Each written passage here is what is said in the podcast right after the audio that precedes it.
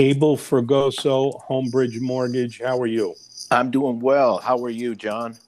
Fine and dandy. Are you running around with your hair on fire today? Yeah, it's been like that lately. It's just been really, really crazy. Okay, very good. Well, uh, it's always crazy. I mean, it's either crazy bad or it's crazy good, right? Absolutely. No doubt about it. That's right. So, pace and bandwidth, my friend. And when you feel like your head is going to explode, uh, do uh, what uh, Dr. Andrew Weil says.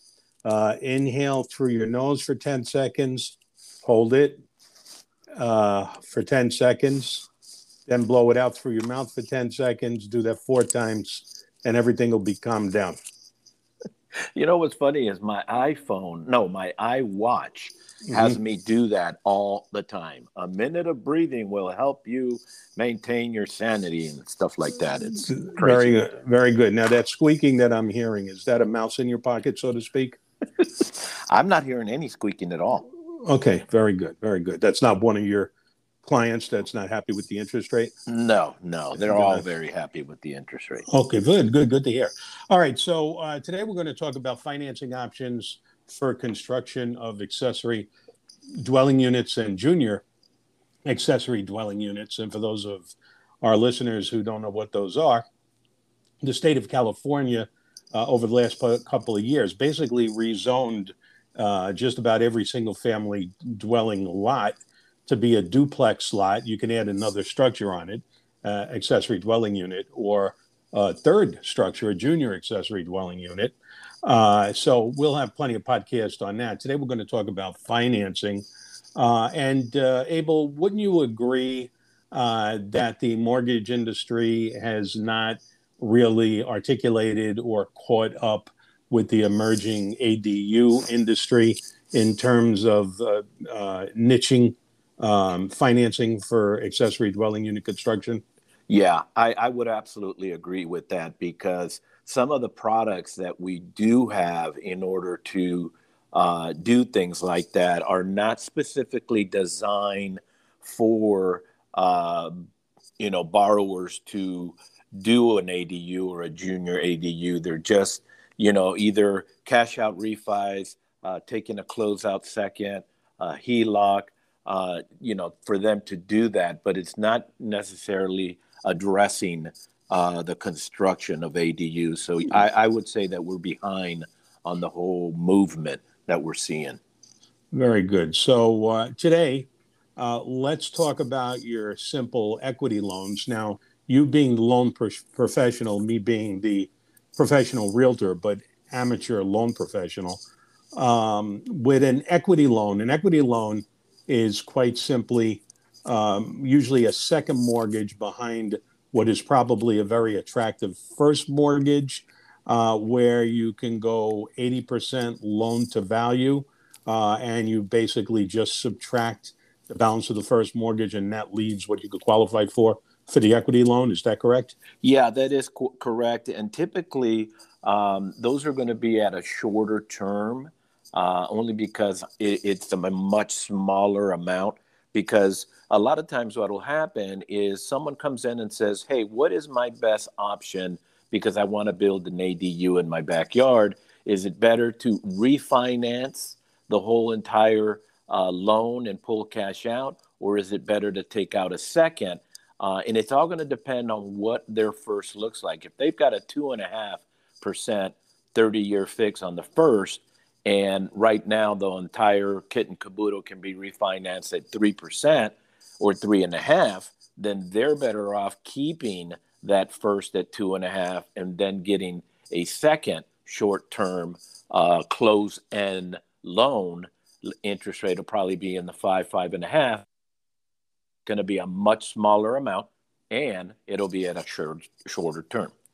Okay, so uh, let's say that an ADU is going to cost between 200,000 and 500,000 just for this example.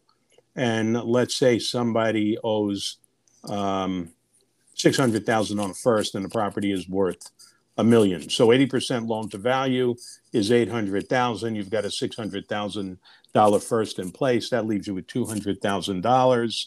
You mentioned shorter term. Is that a 15 year loan? It would be 15, but when you're talking that type of a, an amount, 200,000, typically, you know, uh, an ADU, and, and it's really going to depend on the type of ADU that you're trying to build, the size, the room count, that whole thing. But typically, I've been seeing here in Southern California that the majority of the ADUs that are, you know, in play right now are maybe one or two bedroom, and they're maybe 900 to a thousand square feet. So that's taken probably seventy, seventy-five thousand dollars to build. Obviously, if you want to do something with you know much larger square footage, it's going to cost more. But yeah, typically a two hundred thousand dollar uh, construction uh, ADU is is on the high side. But you know, Northern California can be different than Southern California. Okay, so we're talking uh, 15 uh, year amortization uh, with a 15 year due date. It's not a 30 year amortization with a 15 year due date, correct?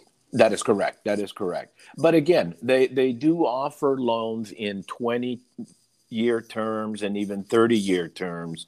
Um, so it, it, it just depends on the size of the loan on the second and what the payment is going to look like based on the current interest rate and, and and the actual t- length of the, the term.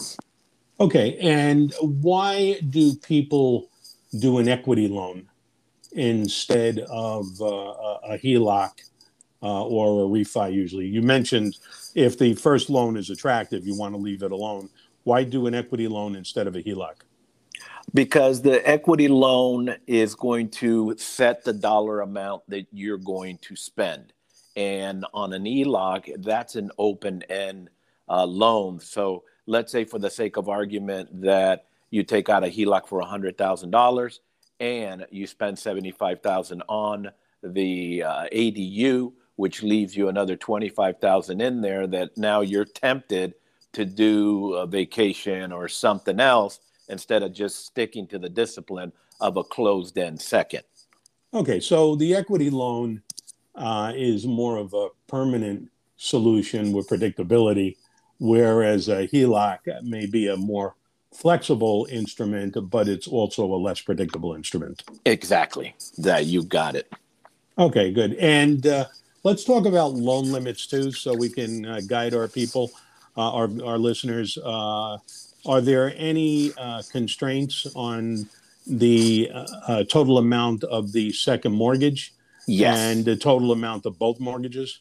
Yeah, in fact, um, the minimum second that can be done is fifty thousand dollars, and um, the maximum just really depends on the loan to value that we end up at because there really isn't a cap uh, on a second as there is on a HELOC. HELOCs do have caps.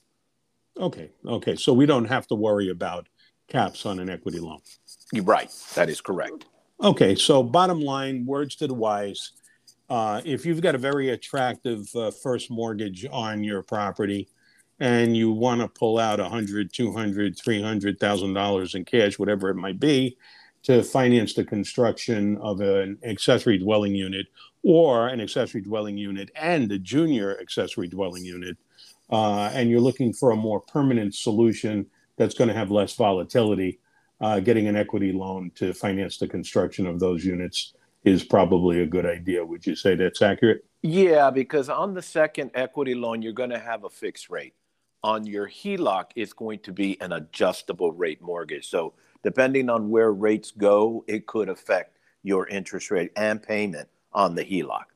Well, on the HELOC, not only is it uh, going to be an adjustable rate mortgage, uh, but it's going to have a fairly healthy uh, margin and uh, it's going to be tied to uh, a fairly healthy uh, and volatile index. Yes. So that that rate can vary wildly over the course of years.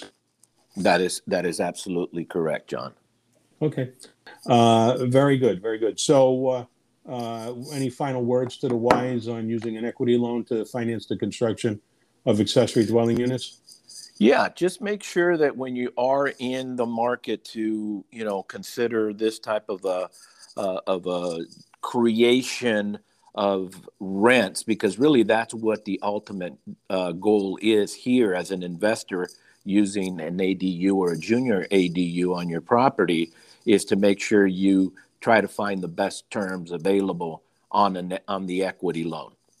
Very good. Well, those are good words to the wise, and we have yet again uh, another financing tool if you want to finance an accessory dwelling unit. So, uh, thank you, Abel of Homebridge Mortgage, for imparting that uh, knowledge to us. Thank you, listeners, for uh, listening in, and we will check in with you on the next podcast. Bye for now. Thank you.